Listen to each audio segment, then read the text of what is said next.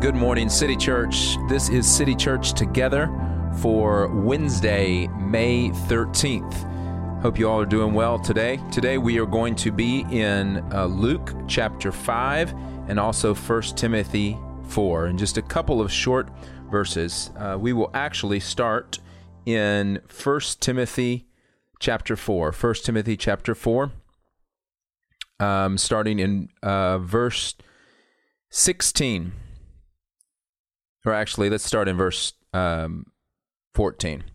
Do not neglect the gift that is in you. It was given to you through prophecy with the laying on of hands by the council of elders.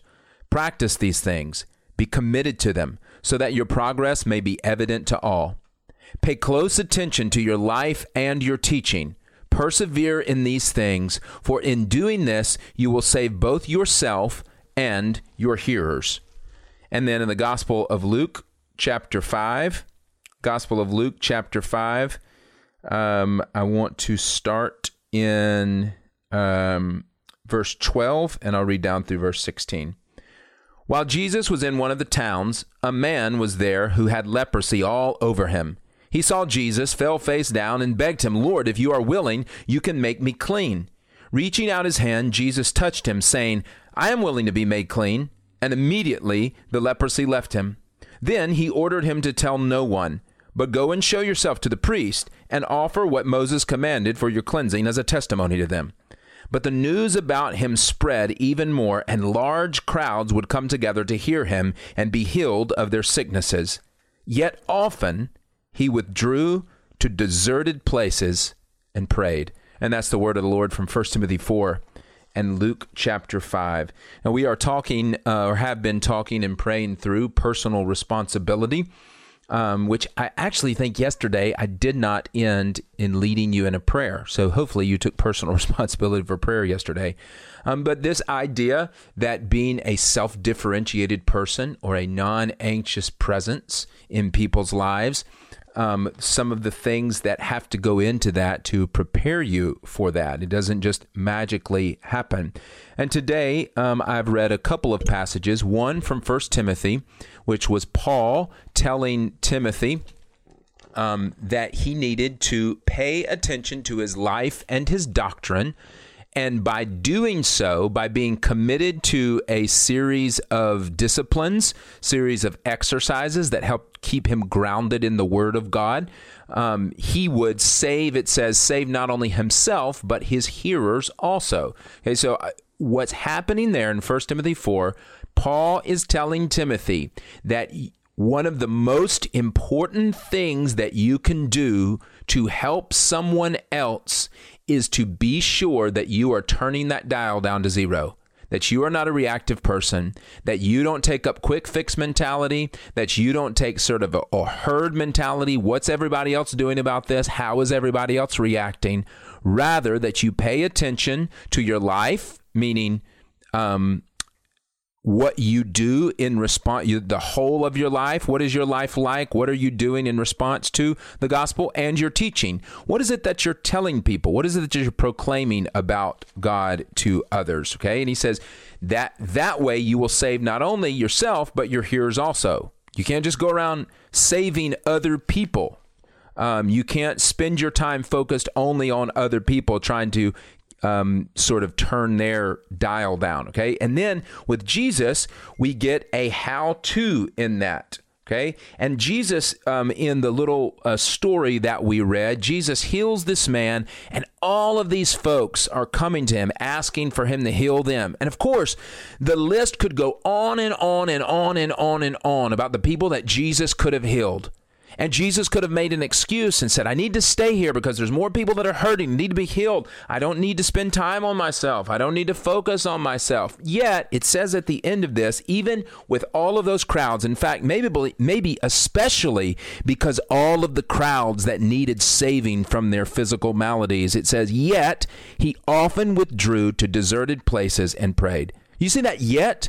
In other words, it's what, what the author, what Mark is saying there, excuse me, what Luke is saying there, is that it seems that the best thing for someone with the power to heal to do is to continue to stay connected to all of these folks that need healing and to just give himself completely to them. Yet, Jesus withdrew to deserted places to pray. Now, that word deserted places, places, I think, I haven't looked this up on the spot, but if my memory serves me, it is the same word for wilderness. And if you look back in Luke chapter 4, you can see Jesus' first, at least recorded experience in the wilderness. It's when the Spirit of God led Jesus into the wilderness through a very painful process of fasting for 40 days from both food and water, a sort of supernatural fast in which he encountered Satan and was tempted by Satan. So this was no easy thing.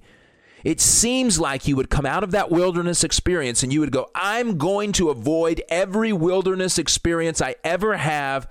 But Jesus doesn't. Jesus purposefully, in all of the laud, in all of the popularity, in all of the crowd saying, We need more from you. We need more from you. Jesus withdraws. Why? I would take you, I would take you over to what Paul says to Timothy in 1 Timothy 4. He withdraws because he is paying attention to his life and his teaching. See, Christians, we are called to a pattern of both engagement and withdrawal. Engagement and withdrawal. Just think of the Sabbath. Cultivate, cultivate, cultivate. No, stop. Pull, collaborate, and listen, right? Stop. Pull back. Today, today, I want you to cultivate in a different way. I want you to cultivate your relationship with me, is what the Sabbath said. If you were in our Sabbath series, you've heard some of that. I want to end today before we pray with a picture of this. Um, I want to be very careful about the picture that I draw here because I simply don't know this man and I don't even know all of the circumstances of his death this past weekend um, but a former megachurch pastor, Darrin Patrick, a guy whose books I've read on actually on church planting and um, was familiar with some of his books on uh, manhood and and other things, um, died from a self-inflicted gunshot wound at a while he was with friends at a um, Target practice facility. Now, Darrin Patrick's story is rocky, um, but one of the things that happened to him is he was removed from ministry, I believe, in 2016. And then he went through a process of restoration. Um, now, just from a pastor's point of view, um, I've seen a number of pastors sort of have a falling out and then they just bloop, just reappear somewhere on the map without any sort of public repentance at all. Um, but Darrin Patrick was different. I was actually very encouraged about some of the steps he was taking and um, I found someone who's paying a, a, a, a, paying a tribute to Darrin Patrick this week, who was uh, um, I think did have a history of mental illness and some other things, but he just um, in the wake of Darrin's um, in the wake of Darrin's uh, restoration of ministry and the process that he went through of submitting himself to kind of seeing some of his own sin that that he went into the wilderness to pay attention to himself and he, this particular author on Twitter just recounts some things that Darrin said to him. So I'm going to read just a few of them. The seeds of your own self destruction are growing within you right now. Pay attention to what's happening in your heart. And then again, he said, Darrin Patrick said, At one point, the scriptures became a tool for my ministry instead of the treasure of my heart. I'm going to read those two again. The seeds of your own self destruction are growing within you right now. Pay attention to what's happening in your heart. And at one point, the scriptures became a tool for my ministry instead of the treasure of my heart. Again, that is Darrin Patrick, who, um, by all accounts, died of a self inflicted gunshot wound this um, just a few days ago. It is important to not go, go, go, go, go, go all the time, even if that go, go, go, go, going is for God to remain a self differentiated person, to be able to turn the dial to zero, we have to intentionally withdraw, even if that withdrawal has some connection to, you know, like it did for Jesus in Luke chapter 4, like hard experiences of our past. We don't run away from it.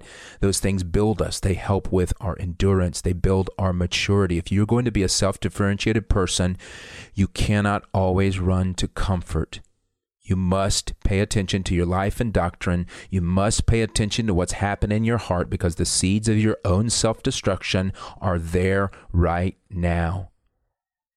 And if we only give, give, give, give, give to the crowds, this is especially true for me, the scriptures can become a tool for ministry instead of the treasure of our heart. And that's why on this podcast, I try not to share out of a what should I share on the podcast as much as what have I learned in my life in those periods of withdrawal. What have I learned as I have pulled back and spent time not on social media, not Instagramming, not Facebooking, not not showing everybody what I'm doing with God, rather in those times when it is just the Lord and I in a period of wilderness and withdrawal, what has He taught me? And that's what I try to share with you here on the podcast. Um, I am sad to hear the news about Darrin Patrick this last weekend. Felt like um, just a lot of death with Ahmaud Arbery as well. Um, a lot of ugliness, a lot of pain, a lot of death. And so I need also that period of withdrawal to step back, to focus again on the Lord and on the hope that He has for us. And I pray that you will take personal responsibilities for periods of Sabbath once a week, periods of withdrawal where you pull back and you say, I, I, I don't, I can't do everything. I need to pay attention to what my life is saying and what my teaching is saying. What do I believe and how do I live? And I pray that you'll take personal responsibility for that. Let's be silent now. And then I will close us in a time of prayer. And will you pray um, this prayer that I end with? Just pray that over and over throughout your day today.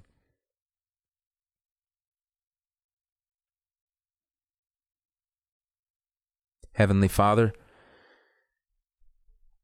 even your Son, Jesus Christ, did not um, take advantage of his stamina to go, go, go, and do, do, do, and save, save, save.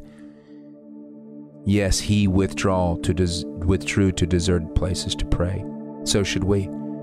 To pay attention to our life and our doctrine, to how we live and what we believe, and whether those two things line up, whether they are connected to what you teach us and what you've shown us in your word.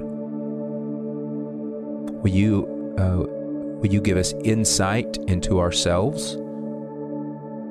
not to laud ourselves, but to find those seeds of destruction that are already planted within us so that they can be uprooted, and rather that we would depend on the word that was deeply implanted within us.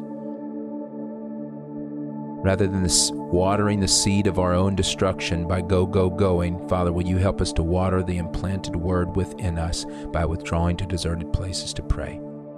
We trust that you'll meet us there. In the name of the Father, and the Son, and the Holy Spirit. Amen. City Church, go and multiply the gospel.